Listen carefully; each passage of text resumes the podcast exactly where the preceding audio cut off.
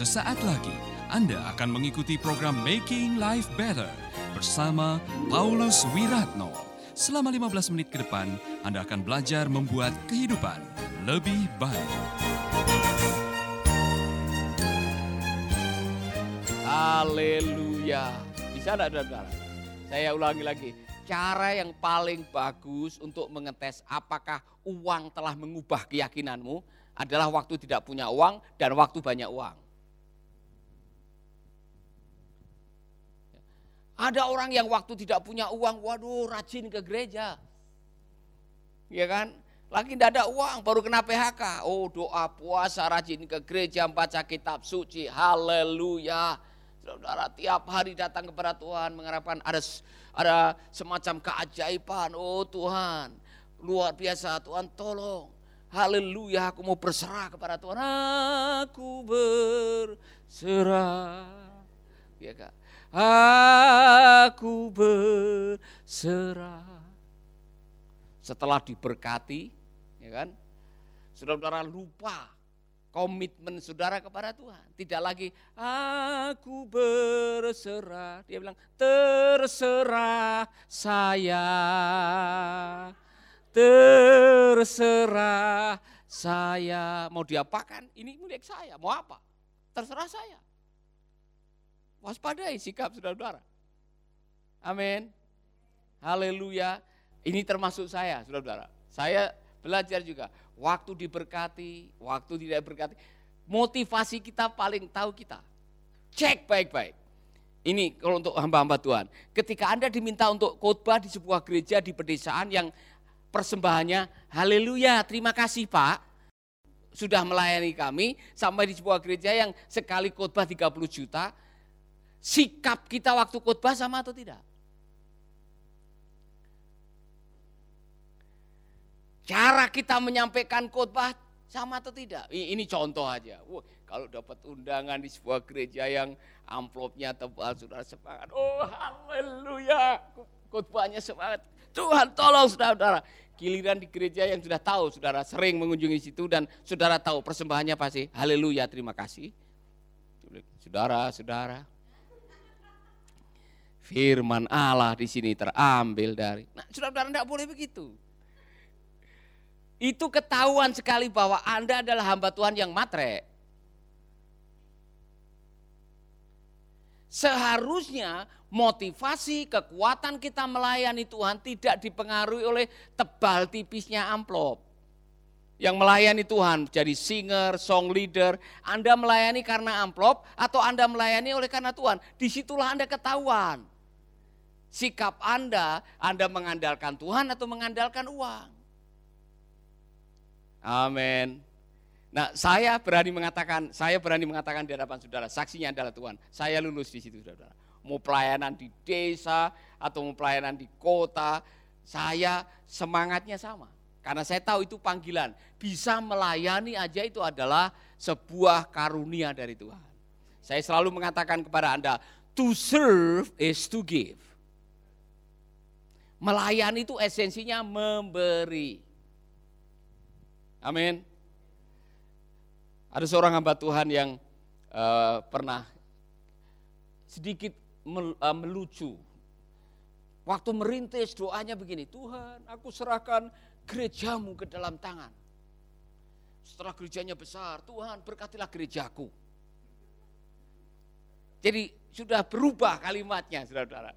Jadi hati-hati, hati-hati dengan sikap Anda dalam hidup bagaimana Anda mengambil sikap berperilaku terhadap harta dan kekayaan. Amin. Haleluya. Nah, yang paling kelihatan orang yang apakah dia mengandalkan Tuhan atau mengandalkan harta adalah orang muda yang bodoh. Orang muda yang bodoh yang tiap hari hanya menabur, memanen, kemudian merombak lumbungnya, menabur lagi, menanam, memanen, dan di ujung kehidupannya dia tidak bisa menikmati apa-apa karena dia mati duluan sebelum bisa menikmati. Karena dia mengandalkan hartanya yang dimotivasi oleh kuatir. Waspadalah. Amin. Yang ketiga. Yang ketiga ini Saya pikir ini bagus buat kita semuanya. Lukas 16 ayat 10 sampai 11. Lukas 16 ayat 10 sampai 11. Orang yang bisa dipercayai dalam hal-hal kecil, bisa dipercayai juga dalam hal besar. Tetapi orang yang tidak bisa dipercayai dalam hal-hal kecil, tidak bisa dipercayai juga dalam hal-hal besar.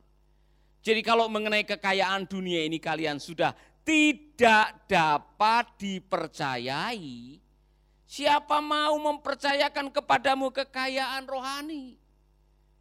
Lalu pelajaran apa yang kita dapatkan? Pelajarannya adalah money shows if God can trust you or not. Jadi Tuhan memakai uang untuk menguji saudara, Anda bisa dipercayai atau tidak. Tuhan memakai saya dan saudara sebagai sebuah tes, yaitu melalui kalau dipercaya sedikit, kita mencuri kemuliaan Tuhan atau tidak? Nah saya mau mengatakan ini karena saudara-saudara saya mau tulus jujur dengan saudara. Di awal kami melayani, saya di awal saya melayani 12 tahun pertama, kadang-kadang saya mencuri kemuliaan Tuhan. Wow, baru tamat dari Filipina. Waktu itu tidak semua orang dapat beasiswa sekolah di APTS di Filipina. Saya tamat dapat gelar, ya kan, MDiv pulang ke Indonesia dipercayakan jadi dosen, kemudian diangkat menjadi wakil ketua departemen misi nasional. Wah bangganya bukan main saudara, luar biasa. Saya pernah mengajar hamba Tuhan di Malang diundang oleh lembaga pelayanan Kristen, saudara-saudara. Saya ditegur, Anda sombong. Dan saya menyadari saya sombong. Anda masih bersama Paulus Wiratno di Making Life Better.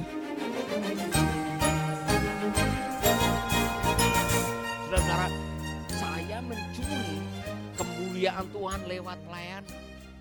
Dan itu berjalan 12 tahun kelihatannya wow kalau melayani. Semua untuk Tuhan.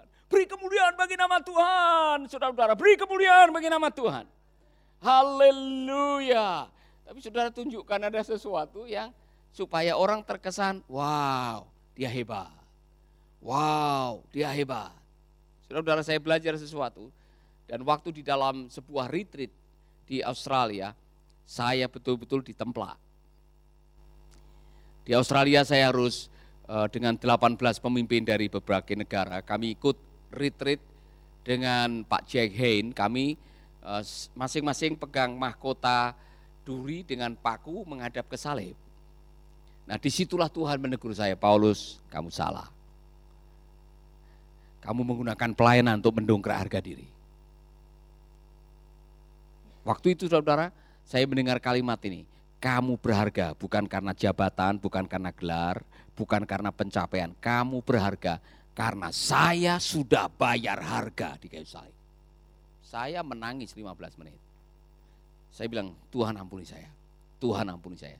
Saudara-saudara, ternyata itu adalah awal dari semuanya ini di mana Tuhan melimpahkan pelayanan demi pelayanan, mempercayakan demi mempercayakan sampai Mercy Indonesia, radio, pelayanan perintisan dan yang lain dilimpahi oleh Tuhan, diberkati, dipercayakan hal-hal yang lebih besar karena Tuhan tahu hati saya detik itu. Saya bilang semua karena anugerahnya diberikan kepada kita. Amin. Amin.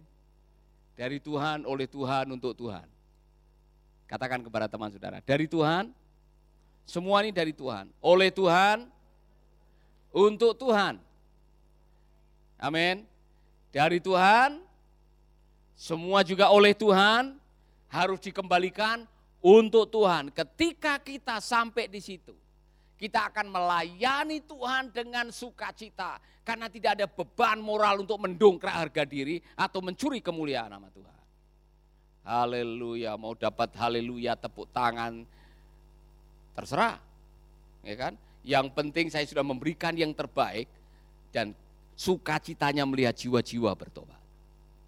Melihat anak-anak panti bisa kuliah, bisa menemukan panggilannya, bisa menjadi orang-orang yang dipakai oleh Tuhan. Ada sukacita melihat hamba-hamba Tuhan yang gedung gerejanya dulunya dari bebak, dari ilalang, dari bambu, sekarang sudah mega, luar biasa, saudara-saudara. Saya uh, diberkati sekali selesai meresmikan GBI Mission Touch.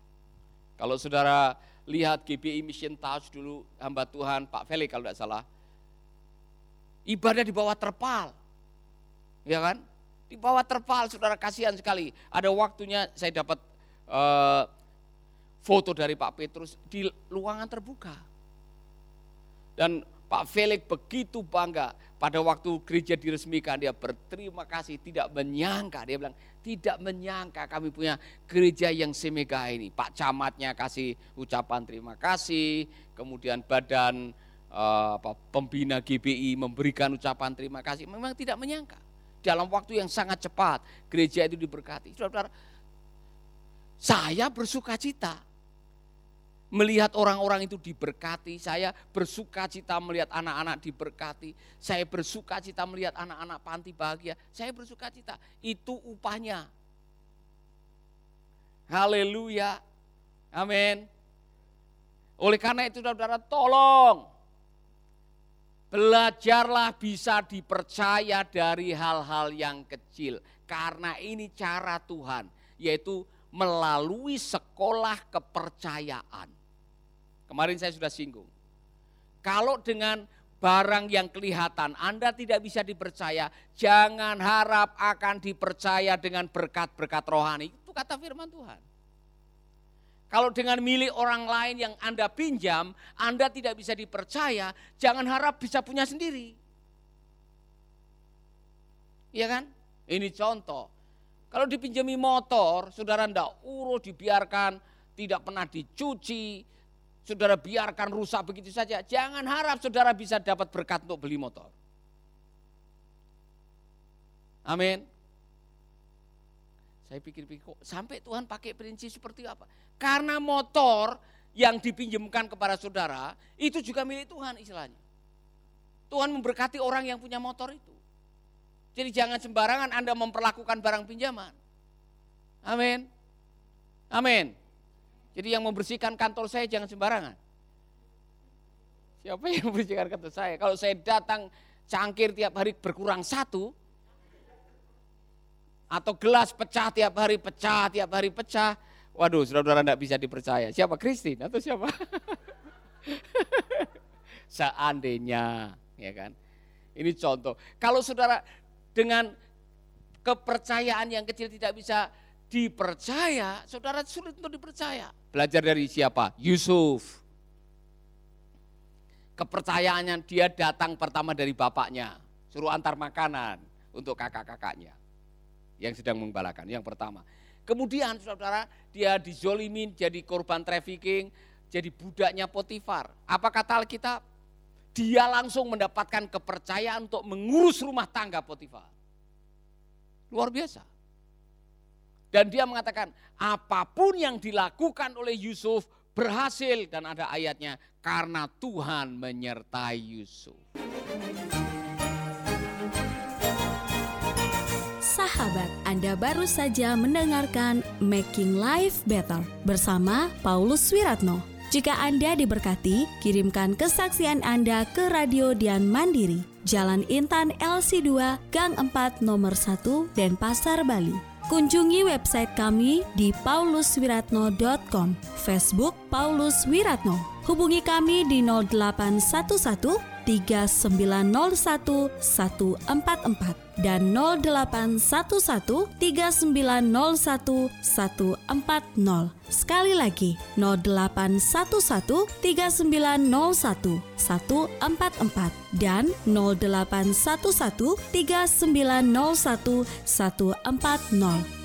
Anda juga bisa mendengarkan program Making Life Better ini melalui handphone Anda. Download aplikasinya di Play Store atau App Store. Sahabat, mari dukung program Making Life Better ini melalui rekening BCA 6690300525. Sekali lagi, rekening BCA 6690300525 atas nama Wiratno. Terima kasih, Tuhan Yesus memberkati.